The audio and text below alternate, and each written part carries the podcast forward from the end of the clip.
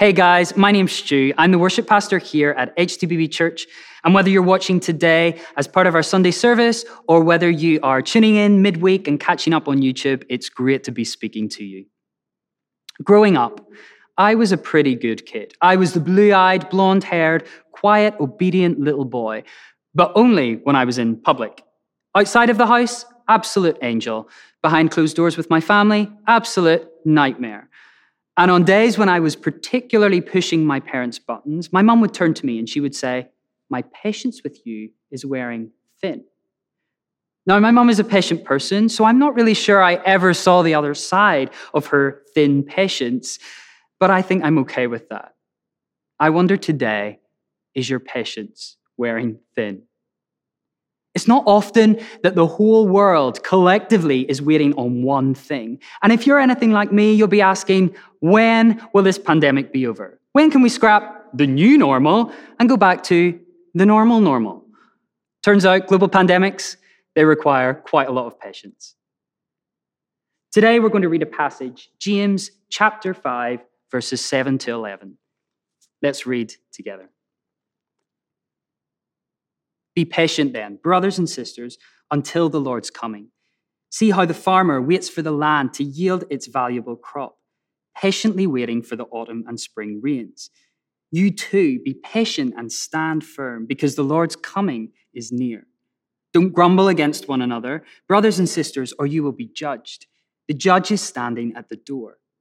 Brothers and sisters, as an example of patience in the face of suffering, take the prophets who spoke in the name of the Lord. As you know, we count as blessed those who have persevered. You've heard of Job's perseverance and have seen what the Lord finally brought about. The Lord is full of compassion and mercy. My talk today is called Give Me Patience and Give Me It Now. We all need patience, right? Whether it's for the car that's one in front and they've not noticed that the traffic light has gone green already, or whether it's on WhatsApp where we see the two blue ticks and the person hasn't replied. Why have they not replied? Or maybe it's that your internet has dropped for the seventh million time this week and you're due on a Zoom call in five minutes. And then there's the things in our lives which are a bit more important than that, a bit bigger and require patience too, like waiting for a job opportunity or for financial breakthrough, or maybe you need patience in a family dynamic that's going on at the moment. Maybe today you're sick and you just want to be better. Without patience, we could lose our temper, we could say something we regret, or actually, we could even just each day get a little bit resentful or bitter as we don't see results in certain areas that we thought we would have seen results by now. In this passage today, James is writing to new Christians. They've recently come to faith, but they're being persecuted for their faith. And what's happened is they've been driven out of their homes in Jerusalem and they've been scattered all over the place. Now, this is really stressful circumstances. They've been uh, isolated from friends and family, they've lost their income, they're thrown into this new way of life, and everything they've known has been disrupted. Sounds familiar? And what James says to them is essentially keep going, be patient. Patience is a fruit of the Spirit. It's an outward sign that we've got God's Spirit in us. But fruit doesn't just appear, it has to grow. Today, we're going to look at three different circumstances which I believe we can grow in our patience. Firstly, patience in waiting. Waiting is hard, right? Who actually likes to wait? When have you gone to the office on a Monday morning and you've greeted your colleague and you've said, Hey, how are you doing? And they've said, You know what? I've had the best morning. You know, I got stuck in the jam on Tun Razak just before the tunnel. I was there for about 75 minutes and it was the best start to my day. No one likes to wait. I'm the person who gets my wife to stand in a different line at the grocery store to optimize our chances of getting served first. But what we find time and time again about God's nature is that he really isn't that bothered about speed. James says here, be patient, brothers and sisters, until the Lord's coming. See how the farmer waits for the land to yield its valuable crop, patiently waiting for the autumn and spring rains. We all know farming's hard. It's not like the farmer can just throw out some seed and then sit back and chill for the best part of a year and expect the crop to grow. No, it takes hard work. He has to go out day after day, prep the soil, sow the seed, daily investing in the land. But only once the appropriate season has come, once the necessary amount of time has passed, does the farmer see results. So when we think of patience in the context of the farmer, it's not passive. It's not sitting back and hoping for the best. It's active. It's patience in working. And this patience is a vital ingredient in the farmer seeing the fruit of his labor. The modern world is an incredible place. Technological advancements and inventions have meant that we are productive, that we're efficient, but it's also meant that we're usually in quite a bit of a hurry. You know, if you think back, way back in time, before someone decided that each day should be divided into 24 hours, and introducing us all to the world of nine to five, well, people used to get up when the sun rose and they went to sleep when the sun set. The rhythm of the year was based on nature and seasons and agriculture. And then when the clock was invented, well, that eventually signaled the start of man made time. And things like we didn't rely on our bodies to waken us, we now rely on our alarm clocks to waken us. Or think of the light bulb, for example. The light bulb now means that we don't have to stop working when it gets dark. We can stretch out our day and work right through the night. We used to walk everywhere. Now we get in a car.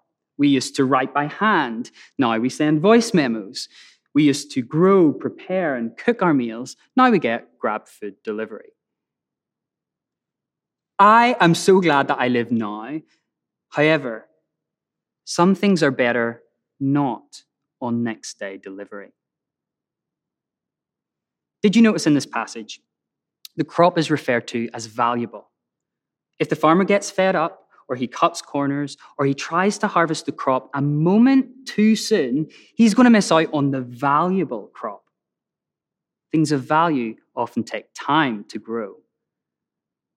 God doesn't always lead us on the path of least resistance, He's got us on the path of most value. What's the valuable crop for you today? Well, we can probably all think of the things that we want, but thankfully, God knows exactly what we need. And that's the beauty of these verses. We sow the seed, we faithfully invest day after day into the land of our lives that God has given us. But when we allow Him to grow the crop, we know that it will be at the right time and in the right season, and it will be the crop of greatest value. Secondly, this passage is a reminder to have patience with others. Verse 8 says, You too, be patient and stand firm, because the Lord's coming is near. Don't grumble against one another, brothers and sisters, or you will be judged. The judge is standing at the door. Throughout this passage, James is referring to the readers as brothers and sisters. This isn't because they were all biologically related. This is because we're reminded that we are the family of God and we're called to be united. And remember the context that James is speaking into. These people, they're stressed, dispersed, separated, adjusting to their very own first century new normal. And what James points out here is something to steer clear of grumbling. What a brilliant word. It's interesting that he didn't say, brothers and sisters, don't argue, or brothers and sisters, don't fight. No, James has identified grumbling as one of the greatest potential threats to our relationships. He's saying, don't moan about each other under your breath. Don't let impatience with those around you seep out through irritated comments or mutters. In the middle of trying circumstances, we need to stick together and we need to be patient with one another. But how do we grow in our patience with others in a season where we might think grumbling is justified? When I think about the times I'm impatient, it's generally because I'm considering my needs, my desires, my schedule. But when I contrast that with the times where other people show me patience, they're prioritizing my needs, my desires, my schedule. Impatience is inward, it's self focused. But patience is outward, it's other focused. I'm married to Abby. We've been married for six years. And before that, we dated for seven years. And before that, we grew up in the same town, same church, the same school. We've known each other a really, really long time. And across that time, we've grown similar in many ways, but we're also quite different in others. I'm an internal processor. So that means that I think about things a lot. I have to get my thoughts straight in my head before they come out my mouth. Abby, however, she's an external processor. She speaks in order to process. So she has conversations to really figure out what she thinks. And as with most relationships, you can imagine we've had to work on our communication. But what I found out recently is that whenever I'm having a very internal, frustratingly quiet day, Abby, after asking me a question, will count to five in her head. And this isn't like counting to five as a warning signal of she's going to explode if I don't answer. No, her counting to five, firstly, allows me the time to process my answer. But secondly, gives her space to not interrupt or follow up with another question.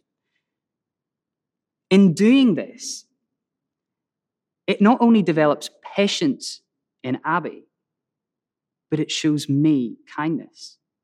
She's putting me first. What we often find is that patience is a catalyst for kindness. So we can grow in patience through putting others first and through keeping an outward perspective. But secondly, verse 8 tells us to stand firm. One particular translation says, establish your hearts. So often, when it comes to patience, we think of it like a measure or an amount. Okay, imagine I've got a bucket here. So I've got a bucket, and we have our uh, have our bucket, and we take our bucket to wherever we go to fill it up to get our fill of patience, whether it's a day off or a holiday or just 30 minutes watching a Netflix show with the door closed, keeping the kids out. Whatever it is, we fill it up and we bring it back. And then gradually, whether that's slowly or quickly, our bucket begins to diminish. The amount of patience in our bucket gets less and less as we use it up on those around us. But what would it look like if patience wasn't a bucket, but we were actually piped in to the water supply. Psalm 1, verses 2 and 3 says, Blessed is the one whose delight is in the law of the Lord, and who meditates on his law day and night. That person is like a tree planted or established by streams of water, which yields its fruit in season, and whose leaf does not wither. Whatever they do prospers. This psalm isn't saying swing by the stream every so often, bring your bucket, get it filled up. No, it's saying plant yourself beside the stream. And the stream here is God. When we plant ourselves in God, when we fix ourselves in Him, we're not going to Him to get what we need every so often. No, we're planting ourselves and bringing every aspect of our life with us, planting it there as well. This sounds great, right? But what does this look like day to day when we're caring for our parents, or when we're under pressure with the work deadline, or when we're overseeing our kids' online learning whilst trying to look present on a Zoom call and cooking dinner with our feet. How do we plant ourselves in God? Well, like anything of value, it takes time. But today, you can start with simple disciplines of bringing Him into every situation through prayer it might be through reading the Bible to be reminded of how we should live each day, or perhaps through worshiping throughout your week. And what that will do is just realign our perspective. All these things help us to stand firm and to remain established. When we invest in our relationship with God, we'll also see the fruit in our relationships with others. We don't have to live with limited patience. We have an unlimited supply direct from the source. Thirdly, and finally, this passage reminds us to have patience in suffering. This year has been really hard. It's been difficult for many of us in different ways. And the arrival of COVID 19 didn't signal the end of all our pre pandemic problems. So, how do we live patiently in the middle of suffering? Well, verses 10 and 11 say this Brothers and sisters, as an example of patience in the face of suffering, take the prophets who spoke in the name of the Lord. As you know, we count as blessed those who have persevered. You have heard of Job's perseverance and have seen what the Lord finally brought about. The Lord is full of compassion and mercy. Okay, so who's Job and why is he mentioned here? Well, just like the farmer was an example of patience, James is using the prophets as another example. And the prophets were the people that God used to speak through in the Old Testament, and Job was one of them. You can go and check Job out. He's got his very own book. But essentially, he was a great guy. He was loved, he was respected in society, and he was also honored by God. But what happened, Job, was he began to face suffering. He lost his wife, he lost his kids, he lost his fortune, he even suffered physical pain. And in the middle of this suffering, he began to question God. He asked the questions we would expect Why me? Why is this happening? What have I done? It's not fair. And as Job gets angry with God and wrestles with his suffering, God shows up. And in a bit of a sarcastic way, he shows up to Job and he says, Oh, okay, Job, you think you know everything? You think you can run the world? Is it? Okay, well, tell me this. When was the last time you told the sea not to come further than the shore? Or when was the last time you checked that the sun would set at the right time? Or when have you last gone into space to check that the planets are still in orbit? And God lists all these questions about the universe, almost like a job description of master of the world. And eventually, Job gets it. Oh, God is holding quite a lot together. God reminds Job of the vast and complex nature of the whole universe. But he also reminds him that he has his eye on every single detail. Maybe today you're going through something difficult. Maybe something has come into your life you're not quite sure how you'll cope with, or maybe something's been taken away from you and you're hurting and you're sad. Well, the comfort for you today is God cares. God holds every minuscule detail of this vast and complex universe. But that means he also holds me, and he also holds you. God knows and cares for every fiber of your being and every circumstance that you will face, right down to the very last detail. So often we want answers from God, right? We want to know why. But actually, what God wants from us is trust.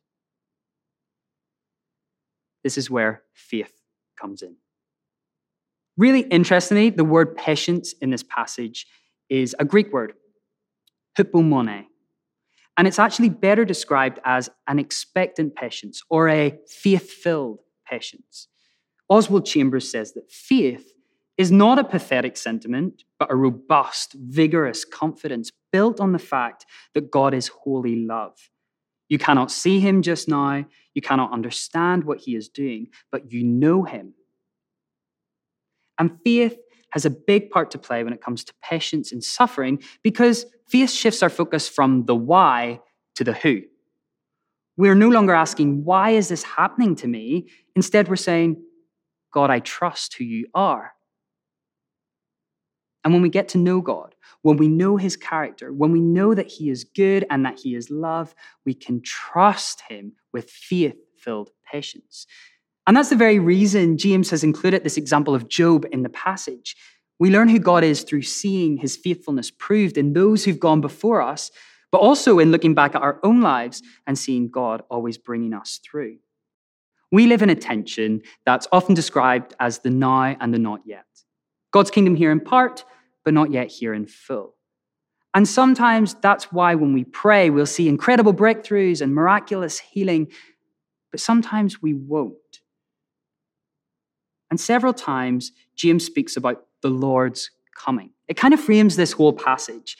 And this isn't a threat that he's holding over our heads in order to scare us into being patient people. No, he's saying, the Lord is coming.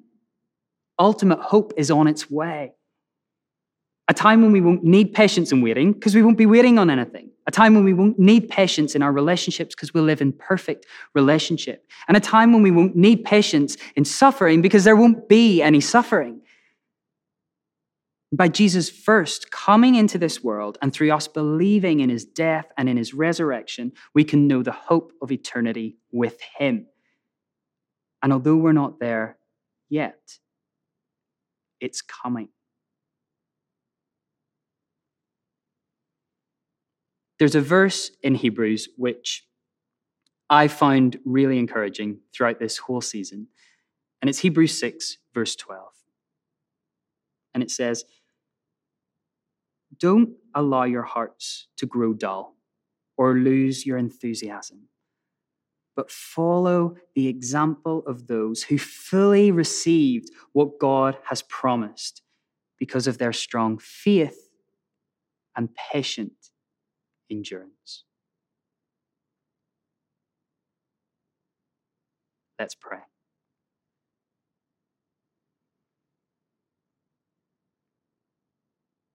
Father, I thank you that you hold every detail of this earth. You hold each one of us in your hands. And wherever we need patience today, Lord, would we find ourselves planted and established in you? Come, Holy Spirit, would you fill us now?